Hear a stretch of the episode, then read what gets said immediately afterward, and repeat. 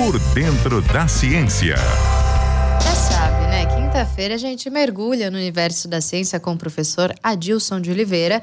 Ele que é titular do Departamento de Física da UFSCar. Boa noite para você, professor.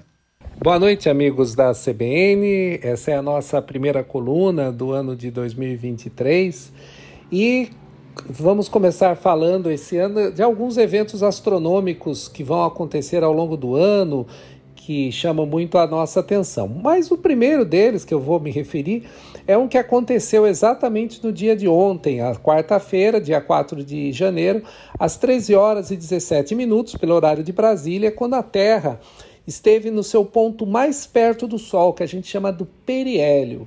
Bem, os planetas todos eles giram em torno do Sol em órbitas que a gente chama de órbitas elípticas, né? Uma elipse, então, a gente pode imaginar como sendo uma circunferência um pouquinho achatada. Embora muitas vezes nos mostrem a elipse muito alongada, de fato, dos planetas do Sistema Solar, a elipse ela é muito mais próxima de uma circunferência, em particular o caso da Terra. No caso da Terra, então, nós temos esse periélio, o ponto mais, mais perto da Terra do Sol onde a Terra ficou a 147 milhões de quilômetros do, do, do, nosso Sol. Já quando ele vai ficar mais distante, vai ser no dia 6 de julho, que acontecerá às 17 horas e 6 minutos de Brasília, que o planeta então atingirá 152 milhões de quilômetros do Sol.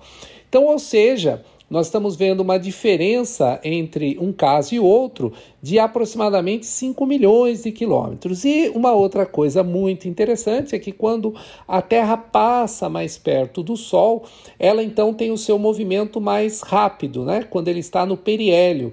E quando ele está mais distante do Sol, o movimento é mais lento, né? a gente chama de afélia. Essa é chamada segunda lei de Kepler dos movimentos planetários. Porém, isso dá uma diferença pequena naquilo que a gente chama do dia solar, que é a diferença entre o nosso dia que a gente marca com o relógio, nosso dia de 24 horas. O dia solar é quando o Sol volta na mesma posição do céu. Então, como a Terra está mais rápida, o dia solar vai ser mais curto, ou seja, ela está mais rápida girando em torno do Sol. Então, o movimento dele ao redor do Sol.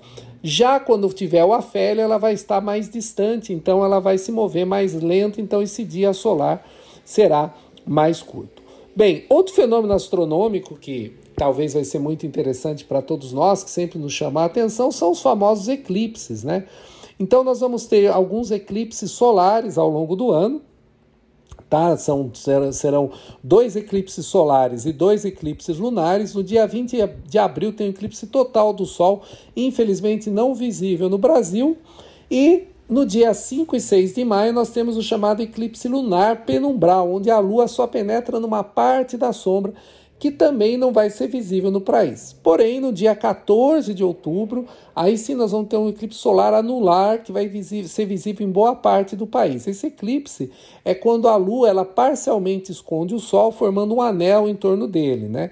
Então esse eclipse anular não vai ser visto, infelizmente, na nossa região, só vai ser visto mais ao norte do país, nas cidades como Natal, João Pessoa e Juazeiros do Norte. Nessas, nessas regiões vão ter a chance de observar esse, é, esse eclipse anular.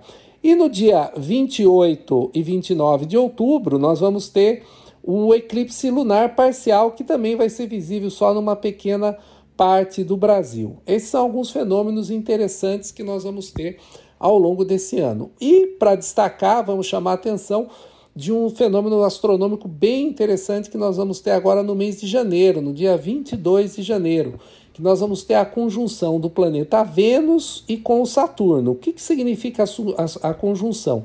É quando esses planetas eles estão bem próximo deles no céu. Eles vão estar separados com uma distância bem pequena, de mais ou menos 0,34 graus, que corresponde a mais ou menos a metade do polegar se a gente esticar o nosso braço.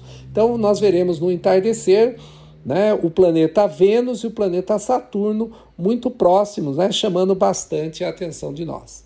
E aí outros fenômenos vão acontecendo ao longo do mês de janeiro, que a gente também vai comentando em outras colunas para vocês. Então, desejamos um feliz ano novo, um 2023 com bastante esperança que modifique as perspectivas nossas, principalmente em relação à ciência e à educação nesse país.